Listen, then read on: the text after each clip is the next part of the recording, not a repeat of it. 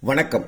இருபத்தி ஒன்பது ஒன்பது இரண்டாயிரத்தி இருபத்தி ஒன்று புதன்கிழமை இந்து தமிழ் திசையின் இன்றைய தலையங்கம். சிவில் சர்வீஸ் தேர்வுகளில் தமிழகம் மீண்டும் முன்னிலை பெற வேண்டும்.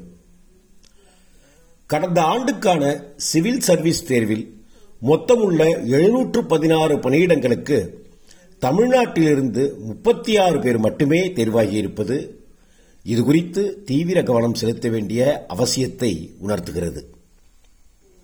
யுபிஎஸ்சி ஆண்டுதோறும் நடத்தும் சிவில் சர்வீஸ் தேர்வுகளை எழுதுவதில் தமிழ்நாடு மாணவர்கள் ஆர்வத்தோடு பங்கேற்று வருகின்றனர்.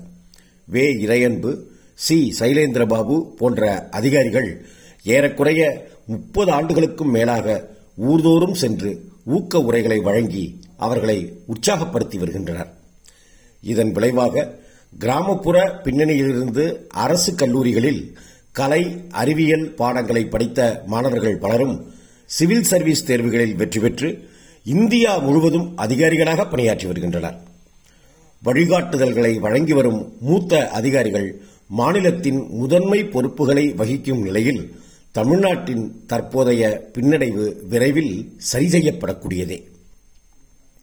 மொத்த பணியிடங்கள் ஆண்டுதோறும் குறைந்து வருகின்றன என்பதும் பின்னடைவுக்கு ஒரு காரணம்.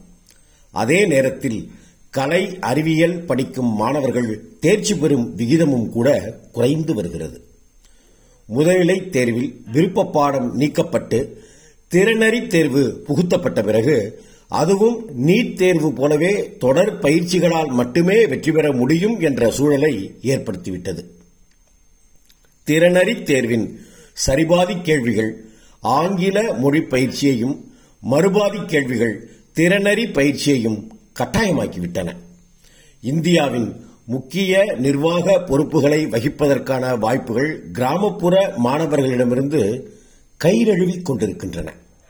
முதலிலை தேர்வுக்காக தனிச்சிறப்பான பயிற்சிகளை அளிக்காத பட்சத்தில் அவர்கள் முதற்கட்டத்திலேயே போட்டியிலிருந்து விலக நேரிடும்.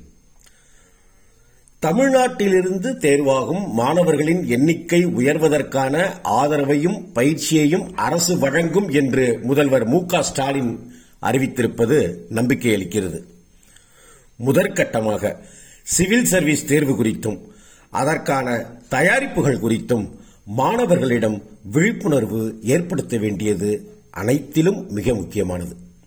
மாணவர்களின் ஆர்வத்தை மட்டுமே முதலீடாக கொள்ளும் புற்றீசல்கள் போன்ற பயிற்சி நிலையங்கள் கட்டுப்படுத்தப்பட வேண்டும். போதிய கல்வி அனுபவமோ போட்டித் தேர்வுகளில் பங்கேற்ற அனுபவமோ இல்லாதவர்களை கொண்டு இயங்கும் பயிற்சி நிலையங்கள் அங்கு படிக்கும் மாணவர்களின் எதிர்காலத்தையே கேள்விக்குறியாக்கிவிடக்கூடியவை.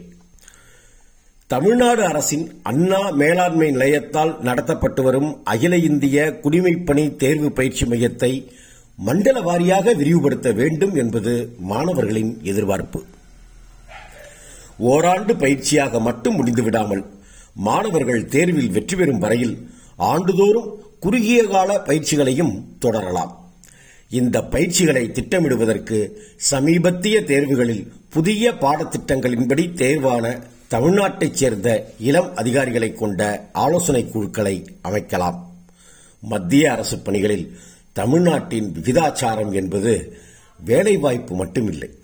கூட்டாட்சி அமைப்பில் மாநிலத்துக்கான பிரதிநிதித்துவமும் கூட. நன்றி வணக்கம்.